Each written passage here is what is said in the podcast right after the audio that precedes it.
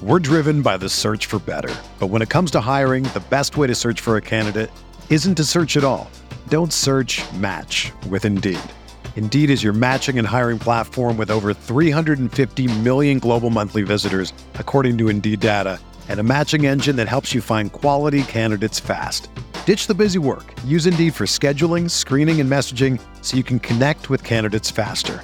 Leveraging over 140 million qualifications and preferences every day, Indeed's matching engine is constantly learning from your preferences, so the more you use Indeed, the better it gets. Join more than 3.5 million businesses worldwide that use Indeed to hire great talent fast. And listeners of this show will get a $75 sponsored job credit to get your jobs more visibility at Indeed.com slash BlueWire. Just go to Indeed.com slash BlueWire right now and support our show by saying that you heard about Indeed on this podcast. That's Indeed.com slash BlueWire. Terms and conditions apply. Need to hire? You need Indeed.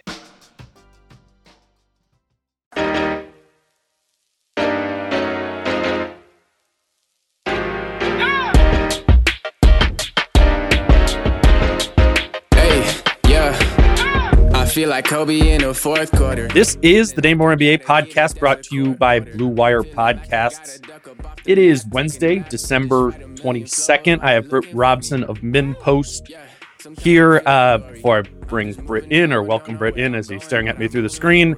Uh, just quick announcement I haven't talked yet on the pod about uh, how I did test positive for COVID. I'm doing fine, but just from a pod standpoint, I'm going to take off uh, some of these post game pods until I'm feeling a little bit better. I can still do these afternoon recordings with Britt and that sort of thing. Um, I think hopefully, you know, knock on wood, everything will be uh, all right and we'll be back to normal here in a week or so. Uh, yeah, I'm still very capable of sitting at my desk and uh, and watching Timberwolves games. So, Britt Robson, uh, you're here. What's up, man? No, not much. I uh, I'm feeling fine, so I'm not too worried. I'm going to get tested uh, sometime today or tomorrow, um, just because not even necessarily our proximity. We sit next to each other, but we also sit directly behind a ton of Timberwolves players.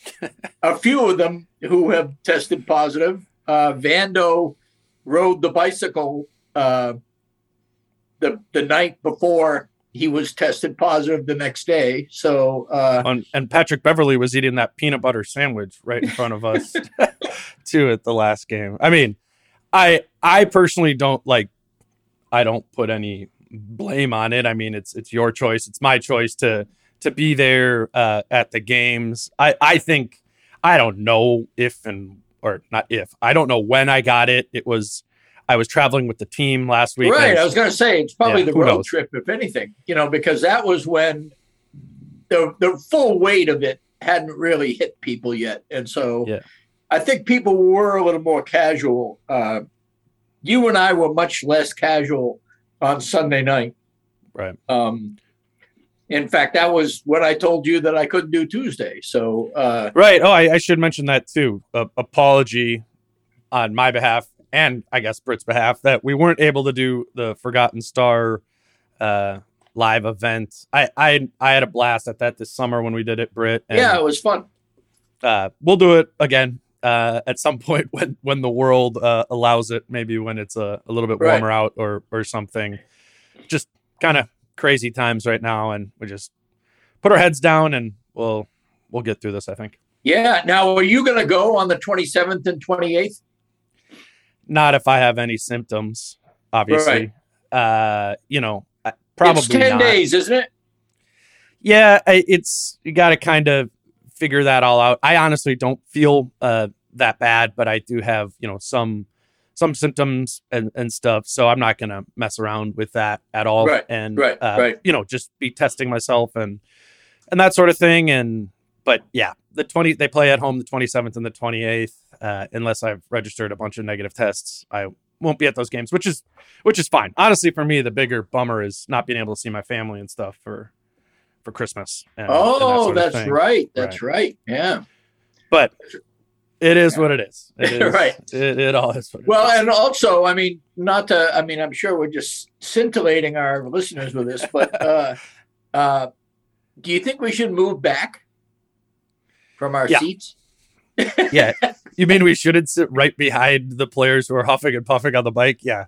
We maybe we maybe should have reconsidered that. I mean, in all seriousness, though, like this whole thing, and as you were just getting to, like, I think everything changed in my mind over the past 10 days. I went on that road trip, yeah, it was nine days ago, and it wasn't even on my mind as as something personally putting me at risk or the play or anything. You know, it's- Right, right. it really has exploded um now right and and so we'll we'll react to it as such uh and you know just be smart right like Right. you know we don't want don't want anybody to anybody to be getting sick and yeah we'll we'll figure it out but basketball Yes. uh, last so I guess since last we recorded or close to that, the Wolves were on a starting with that Portland game uh last two Sundays ago.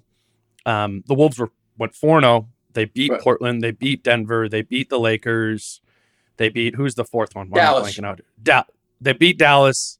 Um so that was that was four straight wins over that run of time.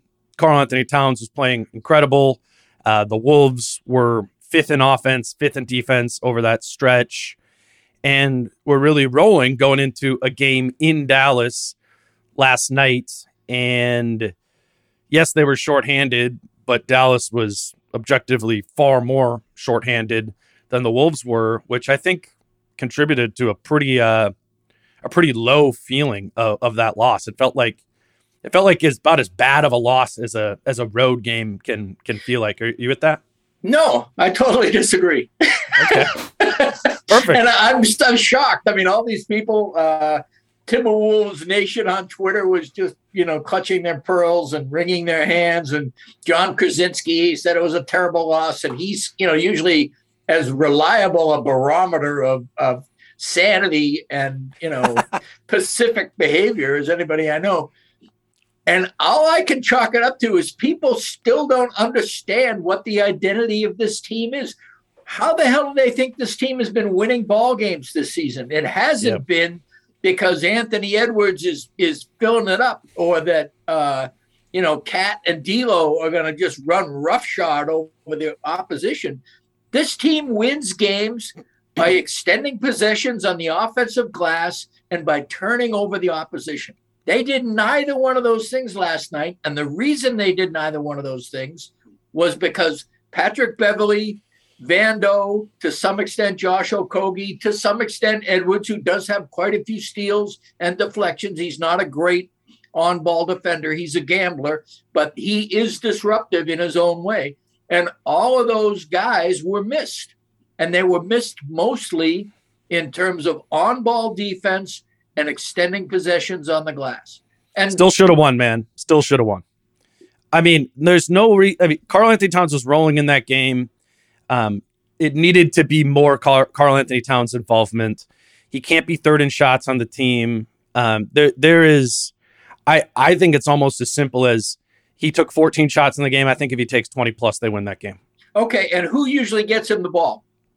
I, but you know where I'm at on that, man. It Pat doesn't. Beverley. okay, he needs to create more of his own shots in that situation. And I'm not ripping on Cat. Cat had an awesome week. This is just this is the, what I'm talking about all the time with self-create more often, isolate more often, cre- cre- just shoot more threes from the top of the key. None of the, not as many of the the pump and goes. How many games has Cat shooting won for this team, and how many games has the formula I just Uh, described won for this team? You're not you're not wrong. I'm not obviously Right. that is the identity of this team. I totally agree with that. And they did not have their identity. So I understand what you're saying. You're saying that it's a terrible opponent once you take away Hardaway, Kristaps, and Luka. Granted, yes. they're three best players. But you can also say they're at home. They're in a little bit of a losing streak themselves. They had just gotten through losing a game 48 hours before to an opponent. And you also have to look at this Timberwolves team. This Timberwolves team gets beaten up. They are a small team. And when you take away Vando and Pat Bev, they are the most rugged defenders on this team. You take away those guys, and what happened? Jaden McDaniels got bullied last night a lot. Mm-hmm. Um, and he is the best on ball defender left on the roster. So, what do you have in terms of on ball defense? Nate Knight was a, a godsend during his little stint at the end of the third quarter, beginning of the fourth, because he actually got into people. Naz Reid doesn't get into people. Cat doesn't get into people. D'Lo, for all his good defense this year, is not a get into a person guy. Um, they don't have the guys who take people out of plays. And Jalen Brunson is a guy who you need to be physical with in order to stop. He's a cat and mouse guy, but he's a physical guy on cat and mouse. And he had 28 9 or whatever it was, and he made it look easy. I think I, I have frustration that you're right that that's the identity. I, I, I don't think a team should have one identity for being able to win a basketball game. And if you look at it, the Wolves 11 times this season have given up uh, a defensive, a single game defensive rating over 115 11 times. They're 0 11 in those games. So you're right. They lose when they don't defend well. That just, it shouldn't be that black and white. it shouldn't be that black and white, man. Know, like, particularly when you have offensive talent. The Wolves did still have offensive talent in that game. And yes, D'Lo shot poorly. But I mean, I don't know, man. I'm looking at 23 three point attempts for Malik Beasley and D'Angelo Russell, and I'm looking at four for Cat. Uh huh. No, and, I totally and, get that. Yep. And those are not bad points to make. And I agree with you that um, they got away from that after the first quarter. Cat did his thing in the first quarter, and it looked like they were going to be able to put this team away, even though it was a seesaw battle. You just felt like the Wolves were the better team. But as things went along, First of all, Dorian Finney Smith, I think, is incredibly underrated. Totally. Uh, he, he, shut he, down D'Lo. And he knows how to get to the corners on shots. He's a good three and D player. And um, he did do a good job on D'Lo. Um, Chris Finch responded well, but a little tardy to putting McDaniels on Brunson. Um, I think Leandro Bolmaro as the guy to handle Brunson. oh Brunson. my God. You know, I mean, he's not a bad defender, but he is a zero. He's worse than he's worse than anybody on the team on offense because he really doesn't shoot and can't shoot. And he also is not a particularly great team defender. He's good on ball defender, but uh, he doesn't have enough NBA experience. Uh, the the the typical, you know, the whole Gorgui Dieng comments about, yeah, they're X's and O's when they draw it up, but they're not staying X's and O's when they're on the court, is is clearly what Bolmaro needs. He needs minutes to be a better team defender, but I think he needs minutes in Iowa. He does not need minutes here, except for the fact that, you know, again, we're coveted to the point where this team has been strip mined quite a bit here. Yeah, well, COVID or not, can't play right now. I mean, no, I don't. I don't think you can play Bolmaro much. And to be fair to Finch, he didn't play in the second half. I mean, yeah, for sure. He, he went Twin Towers, which is an interesting idea. And the, the abiding faith in Naz Reid, I get that there is, you know, some history for Naz being improved, and that he has some obvious skills. But right now, he's a he's a walking ambulance in terms of, uh, you know, what happens. This team, you know, bleeds when he's on the court. And yeah. and and I really think it was eye opening to me how Nate Knight made both Cat and Naz much better on defense. And it was because Nate Knight was challenging shots. And Cat challenges shots too, but the dude can't do everything. Yeah. Um, you know, and so again, you know, I'm, I'm talking about defense again. And Nate Knight is a fouling machine because he. I was going to say, you know, he he is somebody who, you know, uh, one of those guys who's never thinks he's created a foul with the right. body. Right. I, also, I, I think he understands what his role is. What I really like about him is he's disciplined to the schemes. He knows what he's supposed to do, and he's diligent. Um, but he overdoes it, and I tend to think that's a reflection of him knowing what his role is. He's a he's the 11th to 14th guy on the team, however you want to structure that. Um, right. He's the guy who comes in when they send up a bat signal that they need some kind of hail mary to win this game, you know, and that's what Finch went to, and he actually was the reason more than any other player during that third quarter, fourth quarter run where the Wolves actually grabbed the lead for a quick minute. So, you know, you know, I, I want to go back to your the the Jaden McDaniels um Brunson thing, and and you're right, like that was the only real option they had there, and they needed to. I mean, Brunson was going to be the guy who gets 20, 25 for Dallas last night. He just he was right. gonna once Hardaway was out, like it was gonna be him. So they they tried to have McDaniels out there as much as as they could, but I thought it was interesting, and I kind of did agree with it, um, particularly once it became clear. Okay, can't play Bolmaro, so Finch went with Nowell and Russell out there together, meaning one of them had to guard Brunson. And usually and Nowell. Yeah, and I was like, oh, okay, like let's see, Jaylen. Like we, we right. know you've got the offense. You've talked about like all the defense and stuff, and I've loved what we've seen from Jaylen Nowell this week um, in terms of what he's brought offensively. And it would have been so encouraging if he would have been able to like hold his own in that Bolmaro matchup defensively, and that just unfortunately isn't quite there yet. Right. I don't know. He's he's not a very big guy. Maybe there's like I think what did Finch say at the the last press conference? Like we just need him to be like average defensively. Right. Yeah, Finch and, was was just as blunt as you could possibly be. He's not on the court because of his defense. I yeah. mean, he, I think he literally said that. And mm-hmm. and you know the pro or he said the problem is deep. What keeps him off the court is defense. He's fine. Right. Everybody knows he can be on offense. And you're right. When he matched up against Brunson, um, and to be fair, Brunson is somebody who um, he he tortures second unit totally guys. Yeah, and and and the Wolves had a bunch of second unit guys. And to be fair to Finch, and I know I, I actually bend over backward to be fair to Finch because I respect him so much, but I do think he was the starting four last night.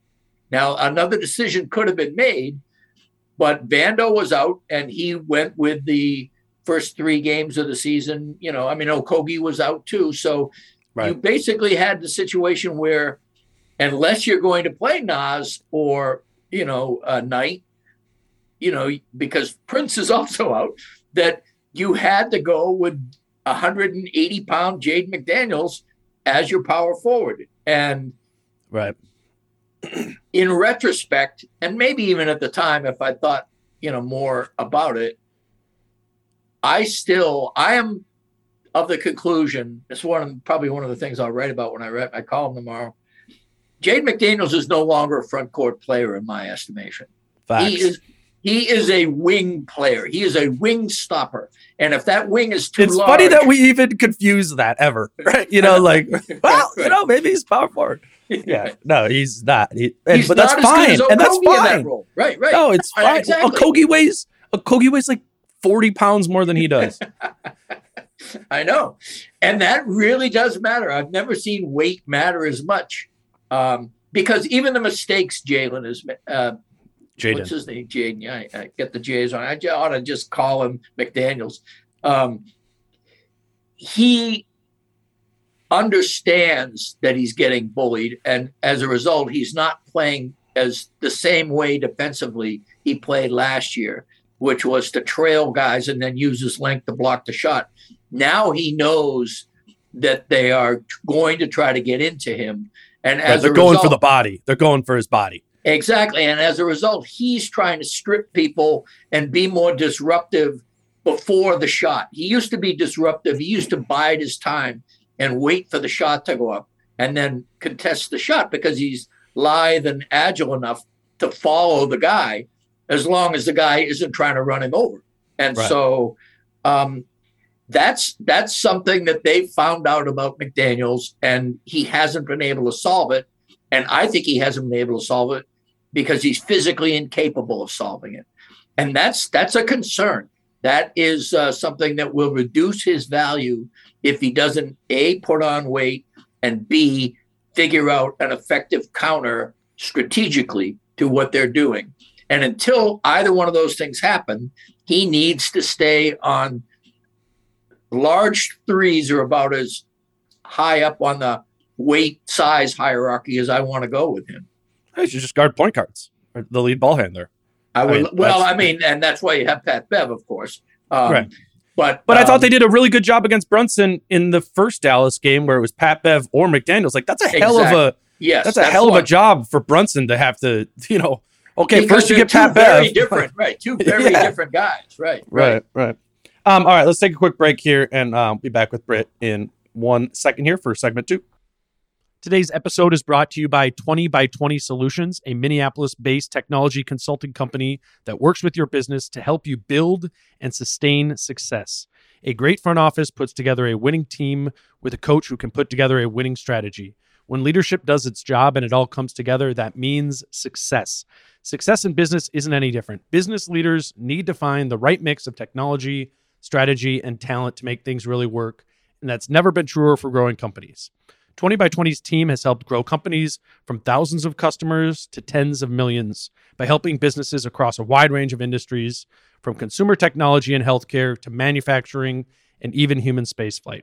Reach out to Clark and Ben, who are Wolves fans and fans of this show, by emailing them at team at 20 by 20 solutions.com. That's T E A M at 20x20 solutions.com. And their team will review your needs and help you put together a plan before you need to make any commitments. 20 by 20 solutions, technology, workflow, architecture, strategy. They're your sixth man on a winning team. All right, we're back with Britt Robson of MinnPost. Britt, the next thing I kind of want to talk about is I think we can split this. What is it now? Three games of COVID ness to this team. And in the first games, you had the the impact or lack thereof of not having Anthony Edwards, eh, Taurean Prince, and Josh Okogie. And now in this last game, you had the impact or lack thereof of Pat Bev and Jarred Vanderbilt being out. I, I think I know where you're going to go with the answer to this question, but which one of the two do you think they missed more? If one is Ant and the other is Pat Bev sure, and Vanderbilt. Sure. Well, it's kind of unfair because if if all the three guys came back as Vando and Pat Bev were out, it would be a, a better comparison. Yep. The fact of the matter is that the more guys you lose, the loss gets exponential. Mm-hmm. If you mm-hmm. don't have Pat Bev and you don't have Ant to give you backcourt depth, you know that's how you you know. So that you have those situations. All that said, of course, I'm going to say the team hangs its hat on defense their de- their defensive juggernauts are in, and, it's almost hard to figure out who is more important to the defense at this point. I mean, Pat Bev is the tone setter, the culture guy who is riling everybody up. Vando is, as I said, the lungs and hamstrings, the engine, whatever you want to call it, the guy who who makes the thing go. Um, you know, uh, Pat Bev may be the driver, um, but he needs to have something to drive. And without well, Vando, it, the, the vehicle isn't nearly as effective. Yeah. I, well, and I think that vehicle, a lot of it is D'Angelo Russell, right? Like, yeah. Oh, yeah. D- uh, D'Lo having, uh, missing both Vando and Pat Bev really hurts D'Lo. Uh, I, I tweeted we, this. Th- that's what we saw last night.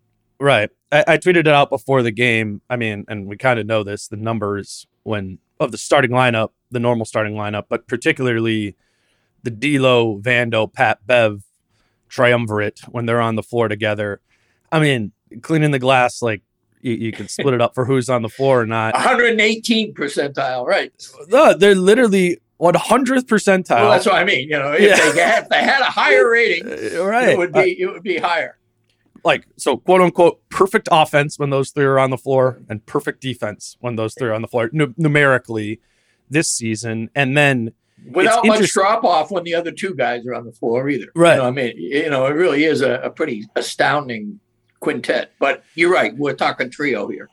It it is interesting though again and this is just numbers wise and i'm not sure how accurate it all is. If you go for the minutes where D'Lo is on the floor and Pat Bev and Vando are off this year, where they take the hit is on offense. D'Lo mm-hmm. is that that group is or the D'Lo minutes with Vando and Pat Bev off is ninth percentile in terms of offense and 91st in terms of defense. But so, you know why? It's because that's the second unit. Yeah. That's no cat. hmm And so, you know, uh, yeah, you're that- right. You know, it, and that's, you know, Taurean Prince and Naz Reid and, you know, choose your, you know, cold, cold Malik Beasley, Beasley, you know, in the first, you know, month of the season or whatever. Um, D'Lo didn't have a lot to work with there. And let's face it, D'Lo's shot has been pretty much missing in action. Uh, I would say 80% of the season, and those 20%, uh, most of them are cobbled together crunch times. Um, he just hasn't, he's been hot occasionally in the first quarter and hot more regularly in crunch time. But from like when he goes out in the middle of the first quarter to the beginning of the fourth quarter or the middle of the fourth quarter, those three quarters are are not good shooting from D'Lo all season. It feels to me. Do you think his shot's going to come around? You have to think so, but uh, the numbers are not great in terms of it. He's not a sharpshooter. Um, he looks like more of a sharpshooter because he, he- I don't think open or contested makes a lot of difference to him. Um, Yeah, he Yeah. did last night. yeah, but even he missed some open Jays too. I mean, it's, uh, I think it's how he feels, you know, if he's in a groove and, and, you know, and again, he because he's so uh his wingspan is so enormous size does matter. Um he can be being guarded by a guy who's also six three or six four uh but he still is the bigger player. But when he guy a guy Finney Smith is listed I think at six seven and I think he's taller than that but he is standing next to Cat uh, on a Sunday night, he looked like maybe an inch or two shorter than Cat. Right. Uh, so I, I do think size bothers D'Lo because he can't get off his cat and mouse contested jumper as easily. Um, I think when we talk about like some of the the Wolves bugaboos this year, right? The you know, the the being able to to figure out how to go through the whole cat getting doubled in the post thing, the roaming second big, like that's obviously on the big board of Wolves problems this year. There's also their like their ability to defend against that spread pick and roll has been a has been a problem obviously in that Atlanta game, the Utah game, some other games along the way. Then there's also just like the physicality. And I was thinking last night if I was going to add to it, given just how important D'Lo is to the offense because he is so high usage, I think another issue, matchup issue, is becoming like, or something that opponents will target is guarding him with a really big player, right? mhm. I, I think that um, uh, like a Dorian Finney-Smith type Right. guy, I, I would again if I was an opponent, I would I would target that. Like I don't know off the top of my head, like Utah tomorrow, like I'm putting Royce O'Neale on him, right? Okay, and I Not I, Mike Conley. gr- I I grant you all of that, but that's why it was hard for me. I mean, not that hard because I immediately went to Vando and and uh, Pat Bev as the bigger losses. But if Ant's on the floor, Finney Smith is on Ant. Yeah, but that's kind of what I'm talking about. Is maybe don't do that. Like If you let Ant get guarded by a small, um, you know, let's say Brunson or let's say I don't know Tim or Hardaway Conley. or whatever. let's talk about the Utah game. oh, Utah. Okay, Mike So Conley on Ant. I I know I would look forward to that matchup if I were the Timberwolves. I mean, Yeah. Ant would Ant would abuse Mike Conley. and well, and and I think D'Lo would be able to get to his shot and stuff more against Conley as well. So, but I know I'm, I'm going to kind of stick to my guns here. Like I, I think that's what I would do if I was Utah, and I would do have the the roaming Gobert at the rim, and then okay, yeah, Ant's going to get by Conley, but you still have Gobert at the back line at the rim. Like I I don't know. I mean, it's one it's one game, but I think we have kind of seen this over the course of the year. If D'Lo doesn't have his space to kind of operate uh, in the mid range for that pull up, or even from the three point line for that pull up, I think that does hurt his offense even more. His best his best offensive games have been in the ones or in the games where he can get to his space and pull Right. up over the defender, and that's a lot harder to do against a Dorian Finney-Smith. That's a lot I, harder I would, to do. I would agree with that. I, I think what I would argue back, um, and it, it's not a bad case you're making. Uh, I think you're making a good argument on a losing argument, um, which is that Ant properly you know described by Chris Finch as the home run hitter. He's the guy that gets you 15 points in you know six minutes. Yeah. D'Lo D'Lo can do that, but not as you don't expect it. I mean, uh, put it this way: if Ant hits the team's six points, whether it's two threes, uh, you know, a three-point play and a three, or, or three buckets, you know, mid-range and two laps, however you want to say it, if Anthony Edwards gets his team's six points in a row, I guarantee you, I guarantee you, the opposing coach is calling timeout Mhm. Because that means a tsunami is on the horizon. And so if you want to court that tsunami by playing Conley on him instead of O'Neale, I think that that's I think that's a uh, you may you may basically forfeit uh, a you know a 10 point swing pretty quickly. Okay, so how about this? The best lineup you can put out defensively against the Wolves, in my opinion, is to have the power forward guarding Cat with Agreed. the center roaming Agreed. for the double, plus two big wings out Agreed. there, one to put on Ant, one to put on D'Lo, and then have your smaller guard on Patrick Beverley. Now, not Right. every team has that personnel to be Right. able to do it, but I think if you go through and you look at starting lineups of the Wolves' different opponents, if I'm just saying I'm going to note that now when I'm when I'm looking at the matchups going forward and say, oh, they they have a a Royce O'Neale and uh, who and, and Bogdan, well, and I guess Bogdanovic would be on cat, but a team that can can guard and Right. and D'Lo with some size, I think that will be cumbersome for for the Wolves offense uh, a little bit going forward. Not unsolvable, like Right. you you can get to it. You just probably got to run a little bit more pick and roll, set some more screens, get like find yourself some better. and cutting. better matchups. I really do Yeah. think that um, the way I see that working out is that usage goes up for Cat, both in terms of dime cutting, you know, making um, those passes, uh, mostly with Vando, but I think Pat Bev is also pretty good at it. And then also shooting.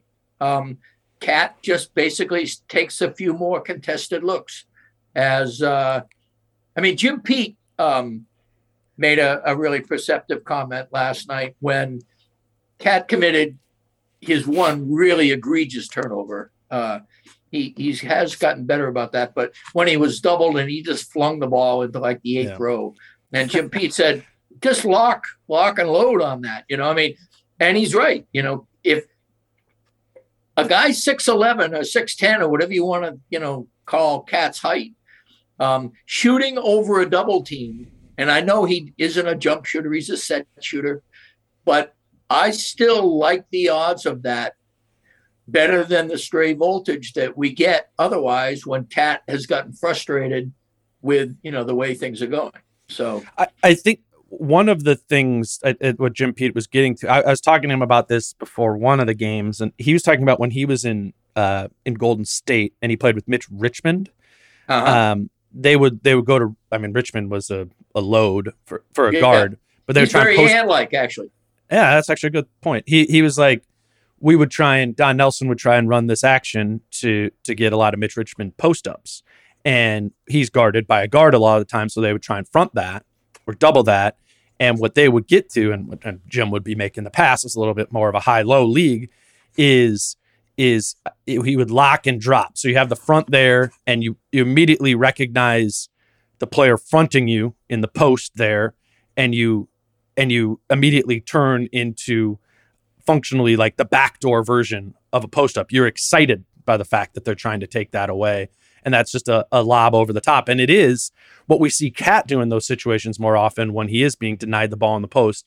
Cat will respond by going further out to the perimeter to get the catch. He'll go he said, You're fronting me. Okay, well, I'm just going to go out to 19 feet and get in front of you Right, and, right. and get the ball there. When I, I think, yeah, the, the move probably is just to spin baseline, you know, for the lob, particularly if Cat's being guarded by a small like that, you know, that, that pass should be there. And I think this is all, this year is all an adjustment for Cat in being guarded in this manner. He just does need to add a couple more adjustments like that, or counters, maybe is the right word to the to the way in which he's been guarded. And I, I feel kind of bad with us somewhat bagging on on Cat because it's not like the past five games have been bad Cat right, games. Right, right.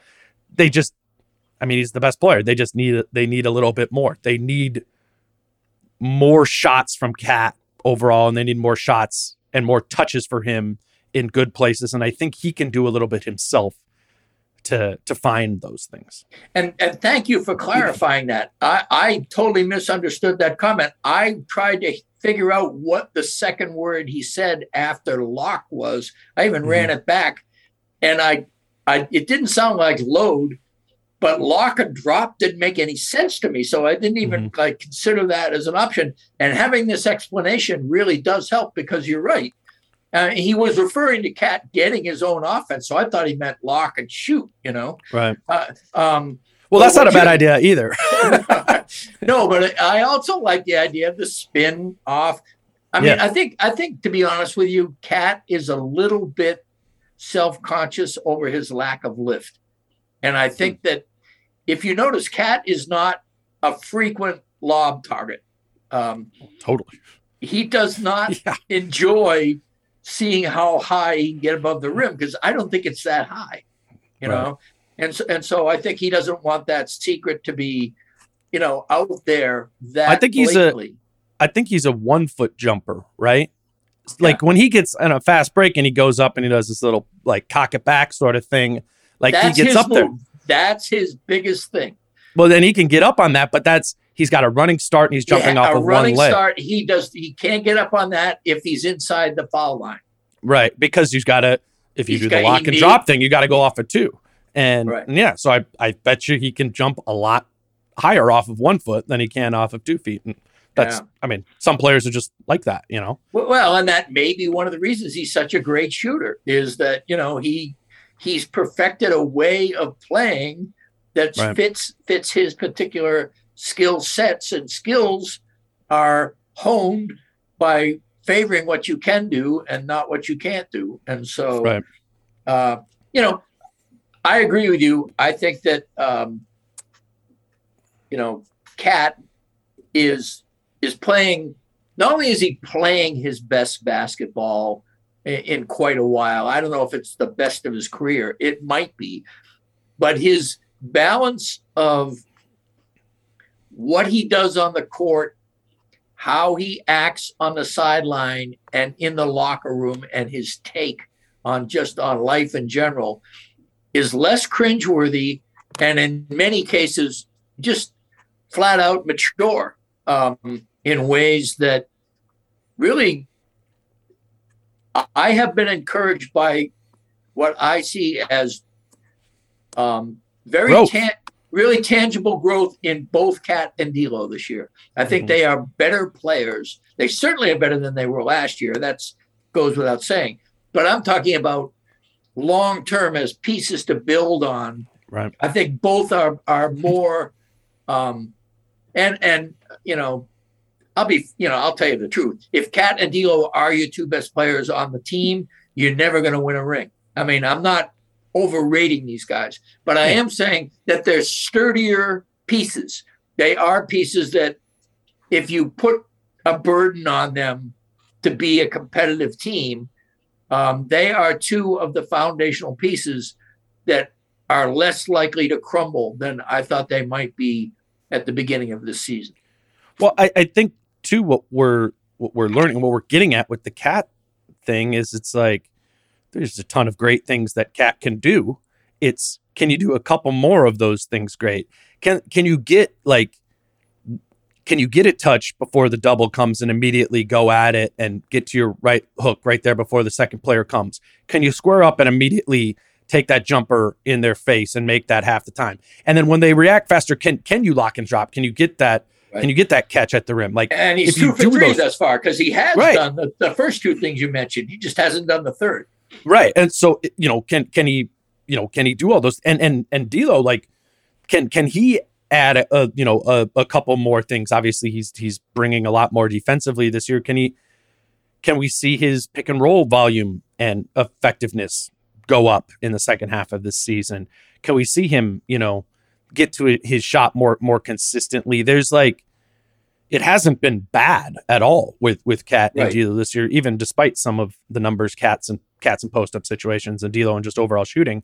There is like there is this vision out there of what they could look like in the second half of the season that I don't think really is a mirage in any Right. way where you go, okay, that's a pretty dynamic one too, not to mention, you know, Ant fluttering in there at two or three or one sometimes as well. Like, exactly. if they're healthy, right. by all means. And it is an issue, I think, that they, if without Pat Bev, D'Lo off the ball with Jordan McLaughlin is not a good idea. Even Nowell, not that good of an idea.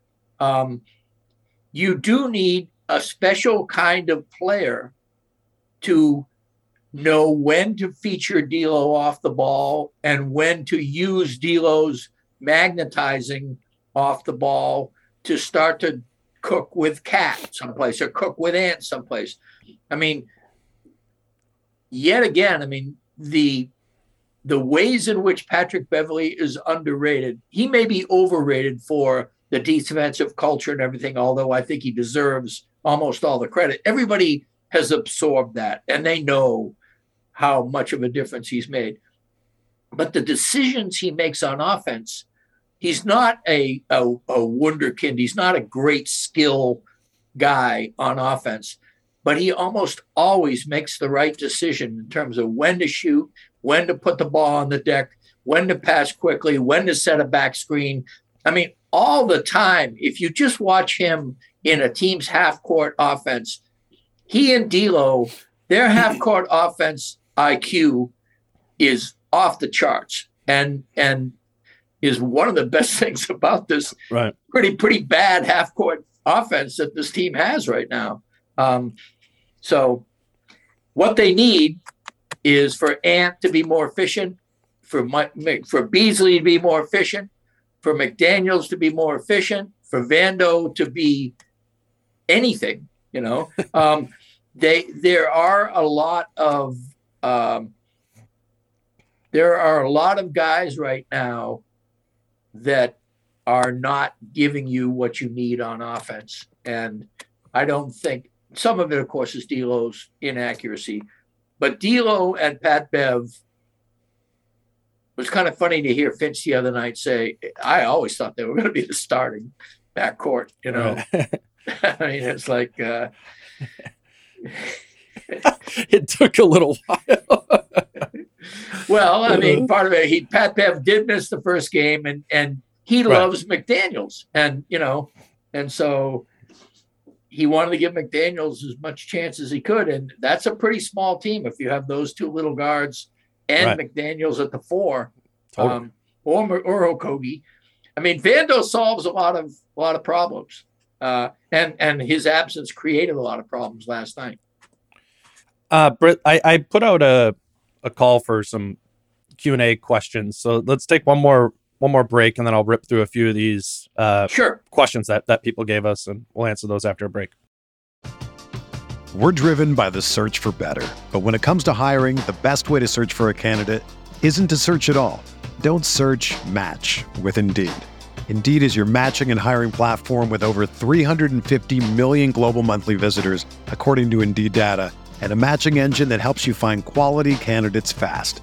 Ditch the busy work. Use Indeed for scheduling, screening, and messaging so you can connect with candidates faster. Leveraging over 140 million qualifications and preferences every day, Indeed's matching engine is constantly learning from your preferences, so the more you use Indeed, the better it gets. Join more than 3.5 million businesses worldwide that use Indeed to hire great talent fast. And listeners of this show will get a $75 sponsored job credit to get your jobs more visibility at Indeed.com slash BlueWire. Just go to Indeed.com slash BlueWire right now and support our show by saying that you heard about Indeed on this podcast. That's Indeed.com slash BlueWire. Terms and conditions apply. Need to hire? You need Indeed. It's only a kick, a jump, a block. It's only a serve. It's only a tackle, a run. It's only for the fans. After all, it's only pressure.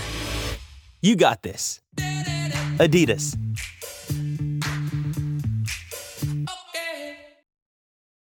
All right, we are back with uh, Britt Robson of MinnPost for our final segment here. I, I, put out a call on Twitter for for some for some questions for Britt and I here to to get at. So we'll rip through some of these um, in the last 15, 20 minutes here. Uh, one question that I'm just seeing pop up right now is uh, from Mark at Mastidler.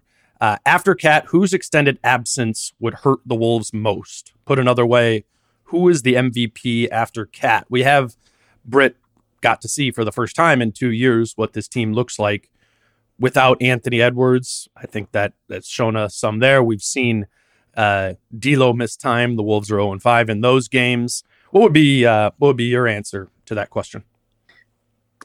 Well, understand that it's a roster question as much as it is a mm-hmm. individual talent question. So I would say D'Lo. I think that uh, Pat Bev would wear out quickly if he was having to do the offensive load that D'Lo has.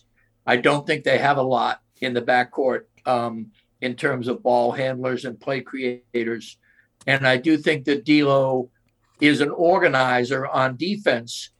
He right. just needs he needs people to organize. I mean, he, he needs. I mean, what a what an encouraging development. I agree with this too. That I mean, but we would not have said we would have oh, said not at all. The not Ant was the answer to this before, yeah. and you could even like, I mean, and this isn't even a takeaway from Ant, but I mean, you can make a case for Patrick Beverley for this question. You can even make a case for Jarred Vanderbilt for, exactly. for this question right now. Exactly. Given the roster and how the identity as you were getting at changes, but yeah, I do think the answer is D'Lo. And I am going to say something that um, I, I Is this going to be like when you took? We're going to take McDaniels yeah, over. Exactly. Ant, it's, it's, it's, the first thing I thought of. Um, Ant right now is the fifth most valuable player in that starting lineup. I don't know, man. To the identity, yes, but he's the the talent. I think.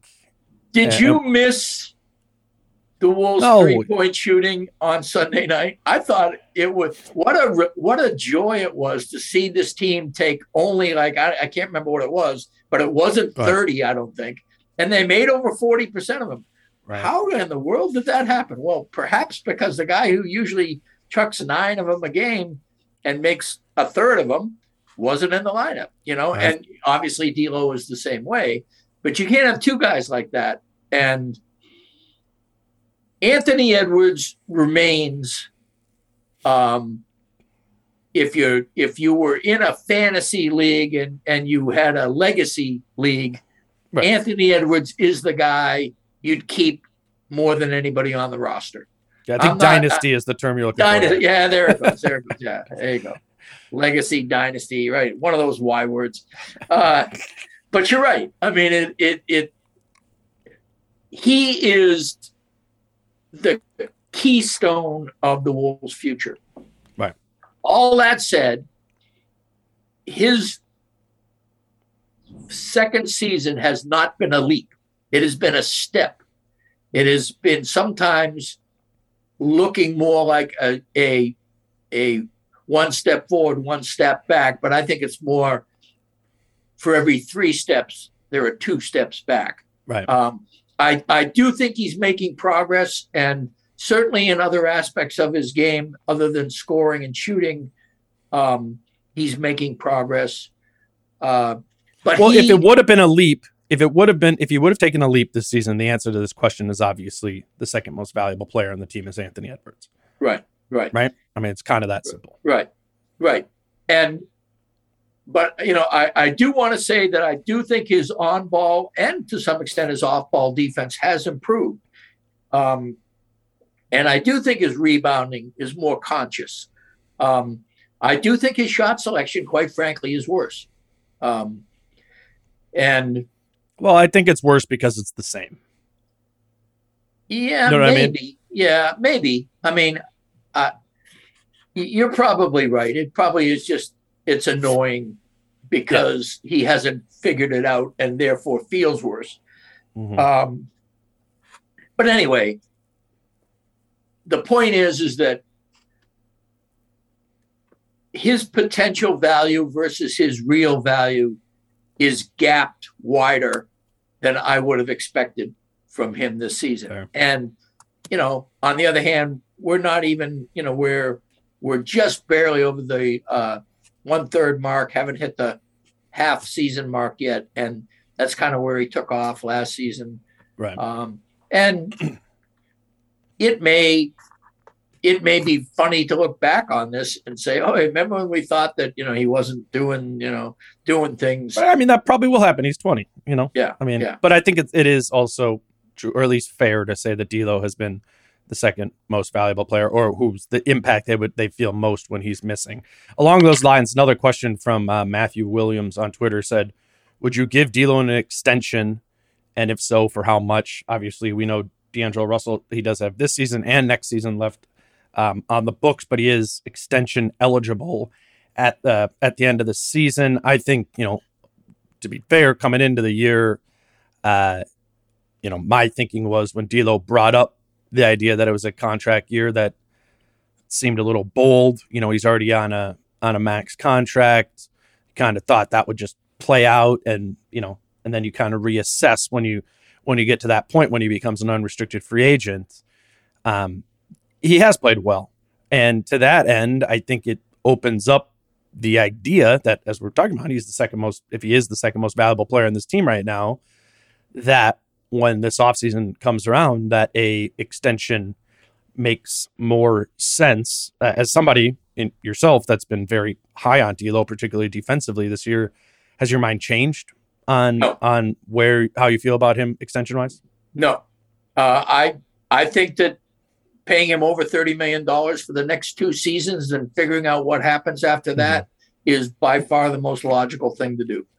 Um, it isn't like the guy, I don't think he's necessarily being overpaid now, which certainly was the case, uh, I think, last season.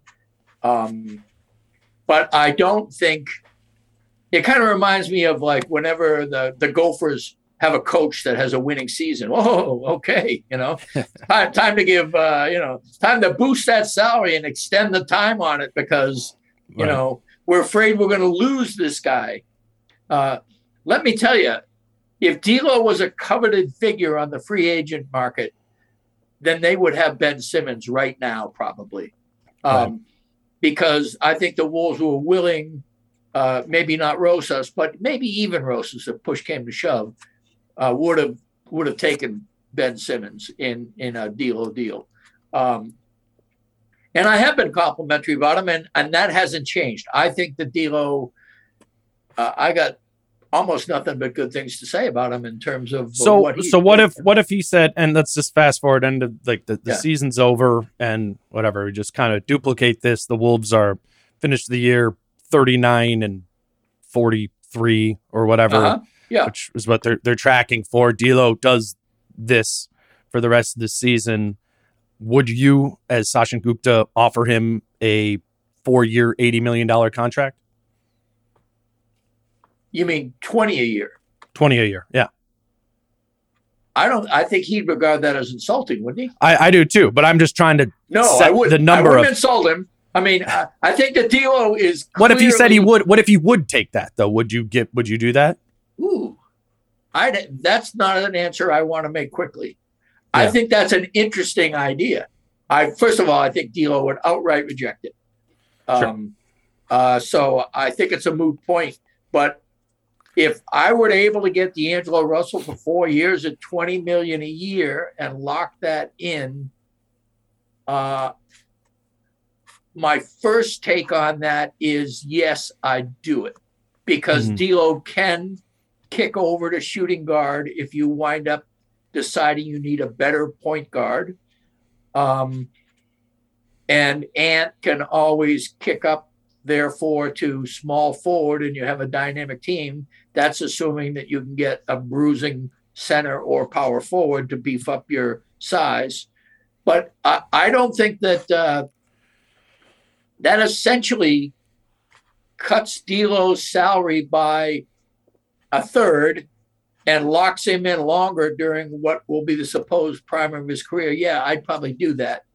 I think Um, it's it's a more it's an interesting question of like now you're really, you know, you're more committed long term to this core of this team. Doesn't I mean, and you're probably right. The number needs to be higher. Maybe we call it four one hundred, four one ten, or something like that. But I, I, think one of those numbers is a value, right? And and you sign him to it. If it's just like on paper, okay, he's worked this.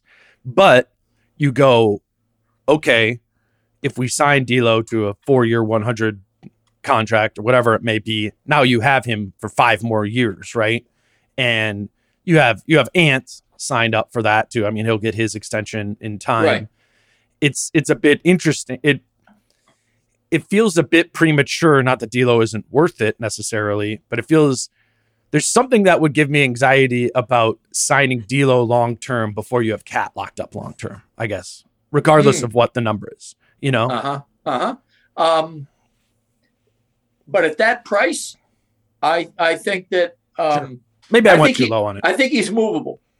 Right, that's you true. know, that's true. And and so, but in answer to the guy's question, Mm. I would not sign him to an extension.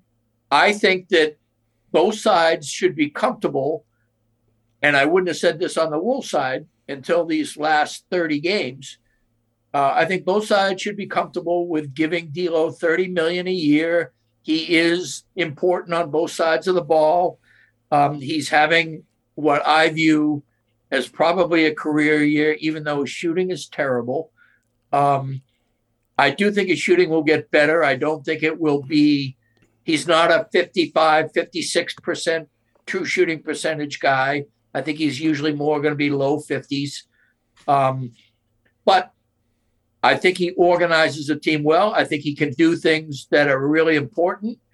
And I think there is value, as much as I'm not a hero ball kind of guy. I think there is value on a team that does have Cat and Right. Ant and Ant to have a guy who you know, if you want a bucket, he is willing to be the guy to try to get you that bucket and has had some success doing that. That that's all that's worth money, um, but not more than thirty million dollars a year. And why um, you're in the catbird seat paying D'Lo for the next two two seasons? Why he his happiness is not worth overextending yourself into the future that much because it's a two-way street you know? He, he got overpaid for a while. If if he turns out being underpaid the next year you know a year and a half from now that's the way that's the way contracts is supposed to work you know Um, another direction here. Kyle Aho asks is, and you would be better at answering this question than I would. Um, simply put, is this the best coaching staff the Wolves have ever had? Hmm. Um, that's really hard because you don't know the the breakdown of how the you know Pablo Prigioni is he a figurehead or is he important? You know, I really get the impression that Chris Finch he doesn't have quite a Thibs level control over this team, but it's pretty close. Mm-hmm. I think that he's a dominant figure in the room. And then I think you go Micah Nori. And then after that, I think there's a big drop off. That's just Seems my own, way. that's my personal sense of things. That said, Finch, I love him. I think he's a great coach. Uh, Micah Nori may just, you know, he may just charm me with, he's a silver tongue devil, you know. I mean, he's, he's the kind of guy you listen to, I could listen to him talk all day. I mean, you know, he's so much fun. He blends in a knowledge with the game with a, you know, an idea, but he, he, he tries for analogies that the unsuccessful analogies are almost as much fun as the successful analogies. Right He's up your alley. good- he's a good dude. He's a good dude to have around, you know. Uh, and I also think he's a smart coach. So I, I would say that uh, the the coaching staff that had flipped Jerry Sichting, I thought was a very good assistant for the Wolves. Um, and I think that um, Alleman, Alleman and his son, you know, Alleman's son, actually, even David, back yeah. then, yeah, was is a he's a really he he if he if he cleans up some of his well, I mean, you know, I, I don't want to get into that. I think that he will essentially become a head coach someday. Yeah. Um, and I think Oh. he's he's Michael Malone's number two in command right now, right? Okay. Oh, there you go. So I would say that the Adelman era, and I would say that maybe one of the years that Flip had Sichting, um, Mhm. uh, and I, I would say that those are the the periods that I I think have been the the three best coaching eras. So a similar question here from Fat Greg Oden is is the list of NBA coaches you'd rather have than Chris Finch longer than five? Current NBA coaches. Well, I will tell you right now that um, I am a huge believer in continuity right now. Right. Uh, I, one of the things that I'm a column, I don't know when I'm going to write it. I've been thinking about writing it in February. I may write it sooner. Is um, let's not mess around. Let's not monkey. Let's not make the perfect the enemy of the good. And I- want to see what happens on status quo. I want to see what happens when you keep this roster together with this coaching staff and just give them time to marinate and to have this culture permeate a little bit more. And Right. And front office too. and Right, I think that's exactly, to it, yeah. exactly. Yep, it's definitely tied to that. And so let's just get comfortable with that. Is Erik Spoelstra a better coach than Chris Finch? I think he is. Yes. Um, are there four or five other guys that probably are? Yeah. Um, do I want to see anything get messed with right now in terms of uh, replacing Chris Finch or making some significant changes in the way this organization operates right now? No, I do not. So, uh, you know, kind of a weird answer. I would say I'd rather have Finch right now than any other coach because I don't want to mess with what I acknowledge is a, you know, at best 500 situation. But I feel like um, this is like a team that has been stuck in a deep trough trying to rock the car out by putting on the gas and hitting the accelerator and rocking this thing out. And it's like they're just now escaping this muddy pothole or this snow, whatever you want to call it. And people are saying, all right, let's, you know, put a turbocharged V8 in this baby. You know, let's, you know, let's uh, turn on the afterburners and, you know, whatever Right. let's see what happens now that we're finally escaping a, a bad place psychologically, physically, skill wise. Let's see what happens. Let's get rolling a little bit and then we'll figure it out. Right. I remember asking myself and, and some people when I was at Summer League about like about Chris Finch or just thinking about Chris Finch and, and I was asking, you know, if Chris Finch is Nick Nurse 2.0, right? Uh-huh. If, if if if he is that, which, you know, that's very high praise, but certainly similarities there. I was just wondering like what is the impact of that, you know? And and I think I was thinking about it a little bit too, like black and white, like, oh, how many extra wins is that, you know? And and I think to your point on on continuity and on culture and on those sort of things, we are and I'm not saying Chris Finch necessarily is Nick Nurse now, but I think 30 games into the season, we can say it that's more true than it was a few months ago.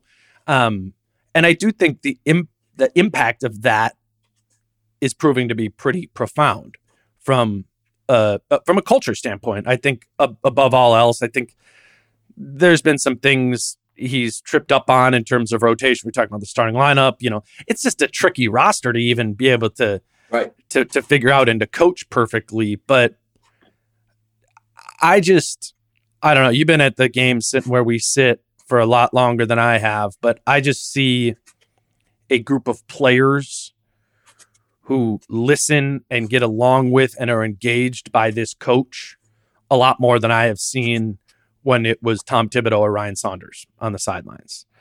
And and I'm I don't know exactly what the value of that is, but I tend to believe it's probably pretty large. And it's pretty important in terms of setting a culture for Anthony Edwards. Um, it's pretty important in terms of convincing Karl-Anthony Towns to sign again here to to make a D'Lo extension make sense. And I think even if it is just a 500 year, 38 win year, this and that, that will be a real positive externality of of Chris Finch if that if that proves to be true. Yes.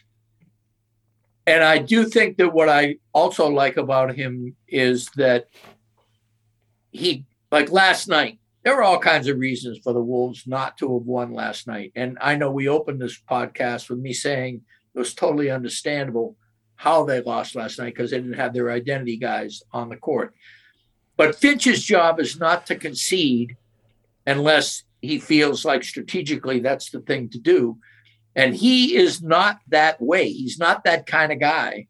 He is mm-hmm. he is like like the heady, good but never going to be great point guard who leads the team by what he says in the locker room and what he shows on the court, right. getting getting you know the ball with the best players and stuff, and playing hard nosed D. He's one of those guys that is a combination of being a, a tone setter and a glue guy. Only he's on the bench. You know, right. it's why he and Pat Bev, I think, really have a great mutual admiration society. Um, and so I do think, like last night, he just he wasn't happy he hated the shot selection, and that was obviously a rip on D'Lo, in my opinion, and Malik Beasley, by the way. Um, you know, who everybody praised as having a great game because the shots went in. But you know, I'm over right. Malik Beasley right now, to be honest with you. But that's a whole other con- conversation. Anyway. Well, there is there is a there is. we'll do this for the last question from Karl Towns, number one fan. What is Malik Beasley's role should the team oh, explore good. trading him? That'll be our last question. What's his role? Should the Wolves explore trading Malik Beasley? Um, his role is very simple, which is to to fill up to get a bucket off the bench uh, on a on a second unit that really needs him to be a 40% shooter from deep on on a lot of volume and to give D'Lo room to uh, explore getting the other three guys who are uh, desperately in need of playmaking touches in the right spots. Um, and I think the Wolves' second unit offense um, has been let down by Malik Beasley. I think that his quickness on the draw of above the break threes rather than going to the corner more often, which in fairness, he has begun to do a little bit more. Um, his role on the team is the designated scorer in the second unit and a guy who, when he is hot, understands both his role as a scorer and his role as a decoy. And right. also, I mean, his role. Britt, he's shooting 72% of his shots from three this season. Yeah. And last season, he shot 52% of his shots from three. Yeah. Uh, it's too much, man. It is too much, but I bet you, I don't know if you have this up. I bet his corner threes are not up. I think they're all above the break. No. Oh, wait. Uh, nope. Well, 25% of his shots are have been corner threes this year, and 15% of them were corner threes last year. Now, granted, it's overall his threes are up, you know. So I guess it's so what about his above the break then?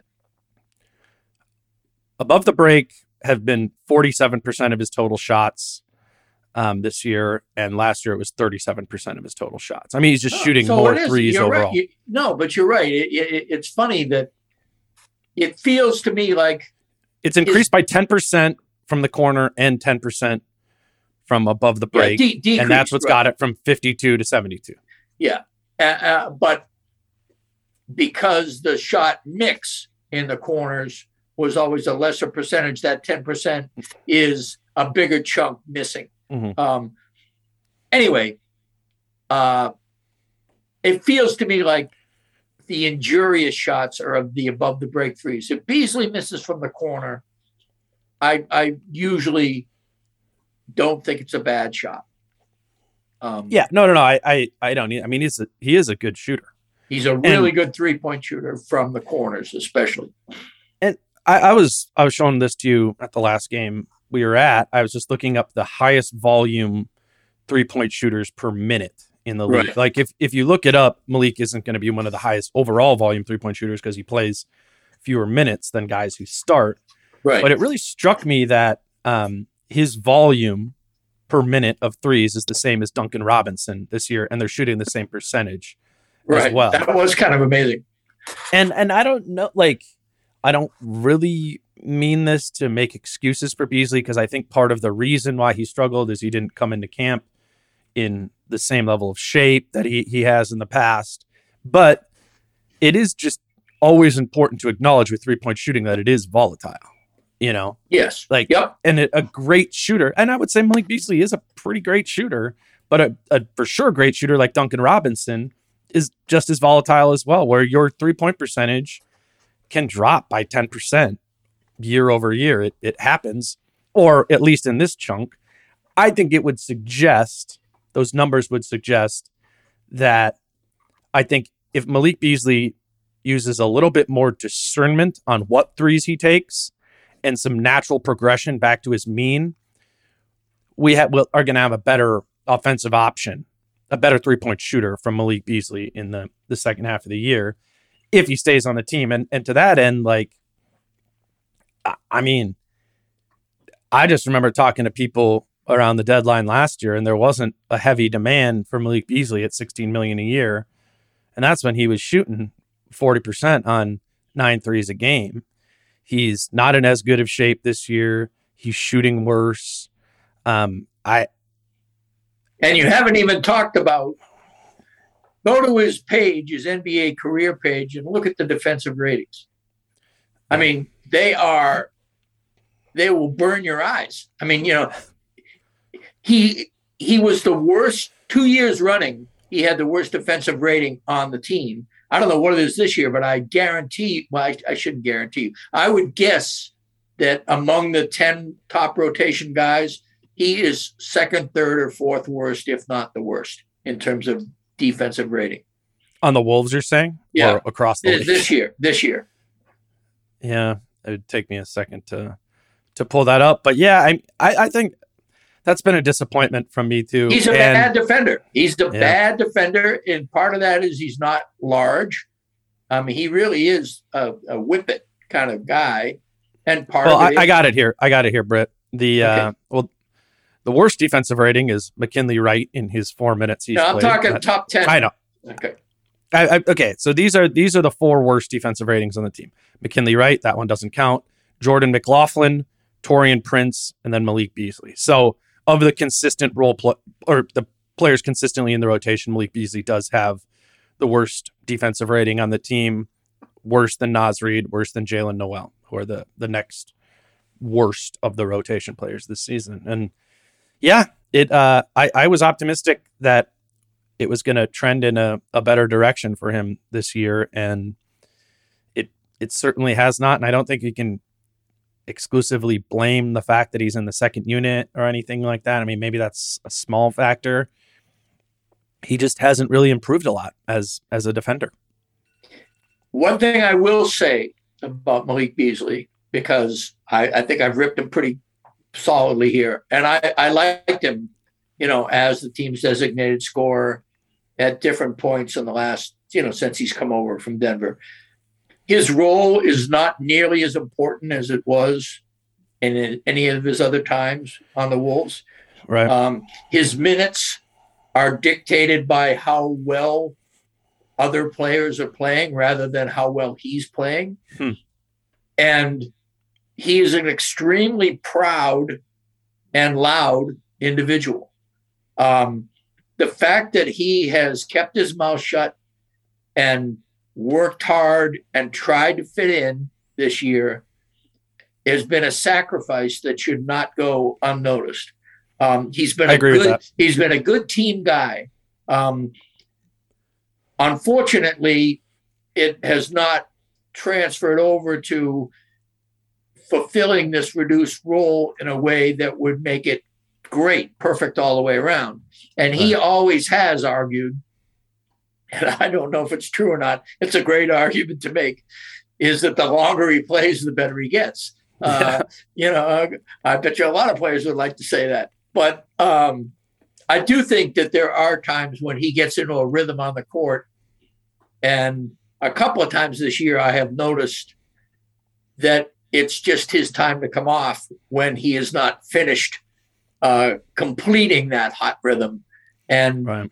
that's a bitter pill for somebody like Malik Beasley to swallow. So hats off to him for, you know, swallowing that bile every now and then and, and being a team guy.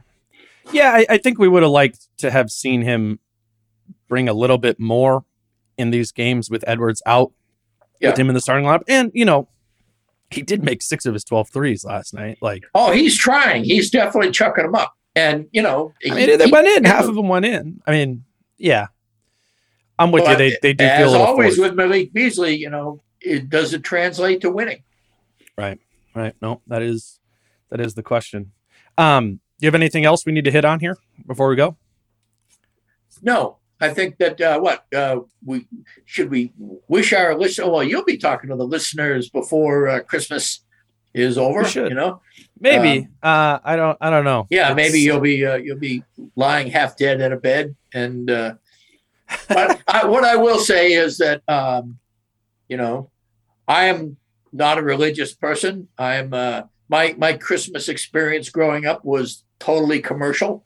My my parents loved lording presents onto us, and so therefore uh, I've done the same for my child, and uh, we like the holidays because we have our traditions.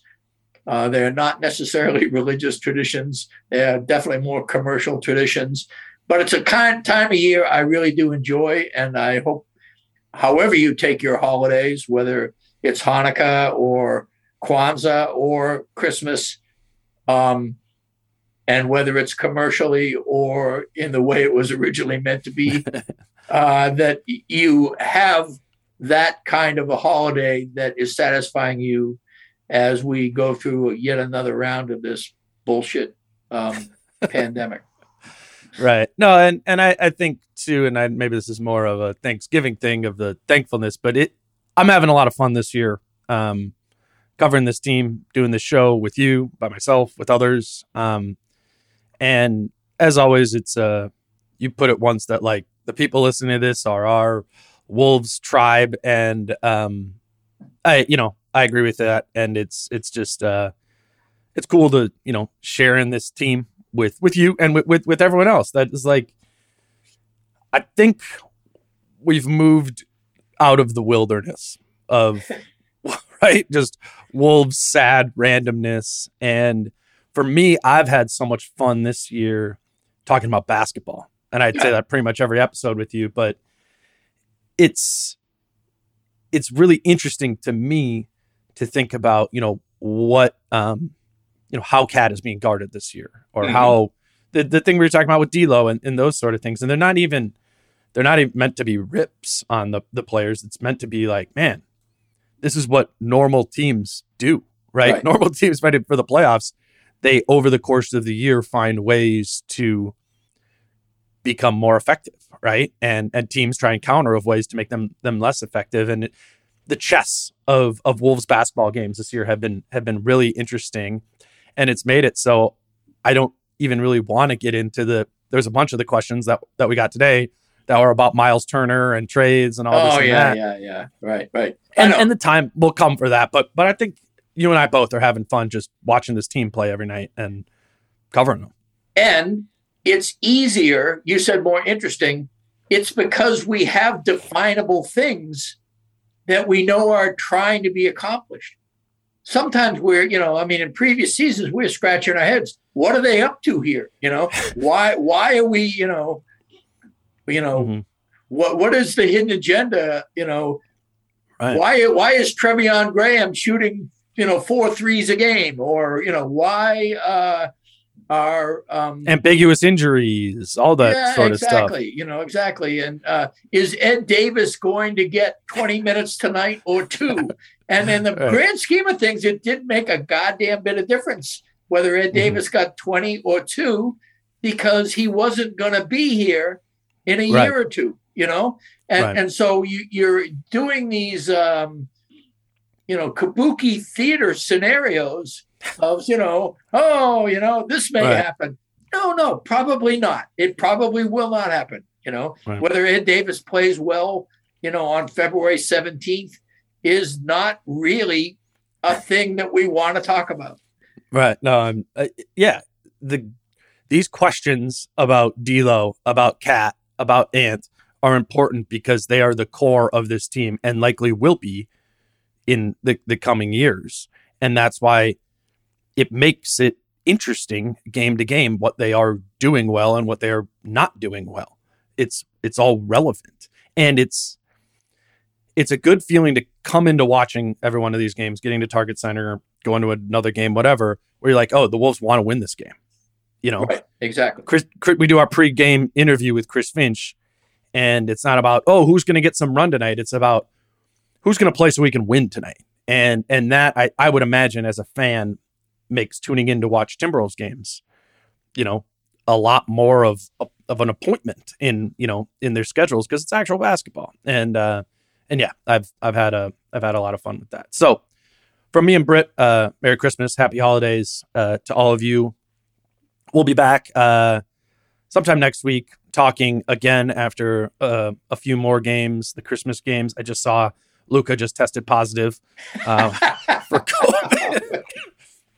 so you know who knows what's gonna go on uh, with this league, but uh, we'll we'll keep talking about it. Hopefully, I'll be back sitting next to you at a game, maybe not right behind the bikes uh, in in the near future. But I, I look forward to the rest of the year. Sounds good. All right, he's Britt. I'm Dane. Britt Robson on Twitter. Dane Moore NBA on Twitter. Britt will have a column for you at MinnPost on what will that be Thursday afternoon. Give that a read. And uh, again, happy holidays. We'll talk to you soon. Until then, I'm Dane. Peace out. How I'm feeling, man, I hope it never stop, yeah. Green and so you can find me in the crowd, yeah, yeah. Don't let standards ever, ever bring you down, yeah. Hope you dancing like nobody else around, yeah.